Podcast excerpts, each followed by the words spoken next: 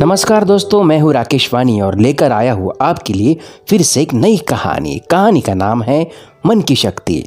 ये सर्दी के दिनों की बात है।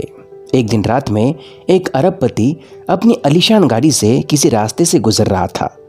तो उसकी नज़र सड़क पर बैठे एक बुज़ुर्ग गरीब आदमी पर गई।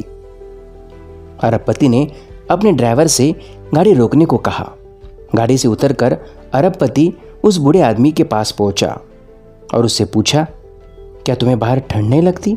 मैंने स्वेटर पहना है और एक जैकेट भी पहना है। तभी मुझे ठंड का एहसास हो रहा है। तुमने तो एक स्वेटर भी नहीं पहना। क्या तुम्हें ठंड नहीं लगती? तब गरीब बूढ़े ने जवाब दिया, मेरे पास गर्म स्वेटर नहीं है, लेकिन मुझे ठंड की आदत है।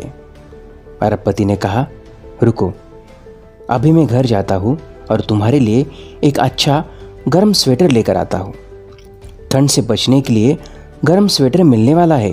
ये विचार से वो गरीब बूढ़ा आदमी बहुत खुश हो गया और उसने कहा, मालिक, ये मुझ पर बहुत बड़ा एहसान होगा। अरे भाई, एहसान कैसा? ये तो मेरा फ़र्ज़ है। ऐसा कहकर वह अरबपति अपनी गाड़ी में बैठकर निकल गया। घर जाकर अरबपति स्वेटर की बात को भूल गया और आराम से सो गया। सुबह जब उसे गरीब बूढ़े की याद आई तो फ़ौरन स्वेटर लेकर उस जगह पर पहुँच गया। लेकिन जब वहाँ पहुँचा तो उसने देखा कि उस बूढ़े व्यक्ति की भीषण ठंड से मौत हो गई है। यह देखकर अरबपति व्यक्ति को झटका लगा। वो बूढ़े व्यक्ति की लाश के पास बैठ गया। वह उसे एक पत्र मिला। उस पत्र में लिखा था, मालिक, जब मेरे पास गर्म कपड़े, स्वेटर नहीं थे तो मुझमें ठंड से लड़ने की मानसिक शक्ति थी।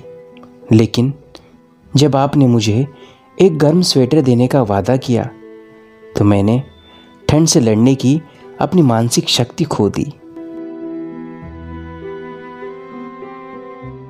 तो दोस्तों, इस कहानी से हम यही सीखते हैं कि हमारे मन में बहुत शक्ति होती है।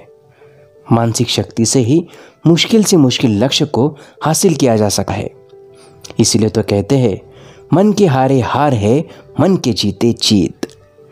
तो धन्यवाद दोस्तों फिर मिलते एक नई कहानी के साथ।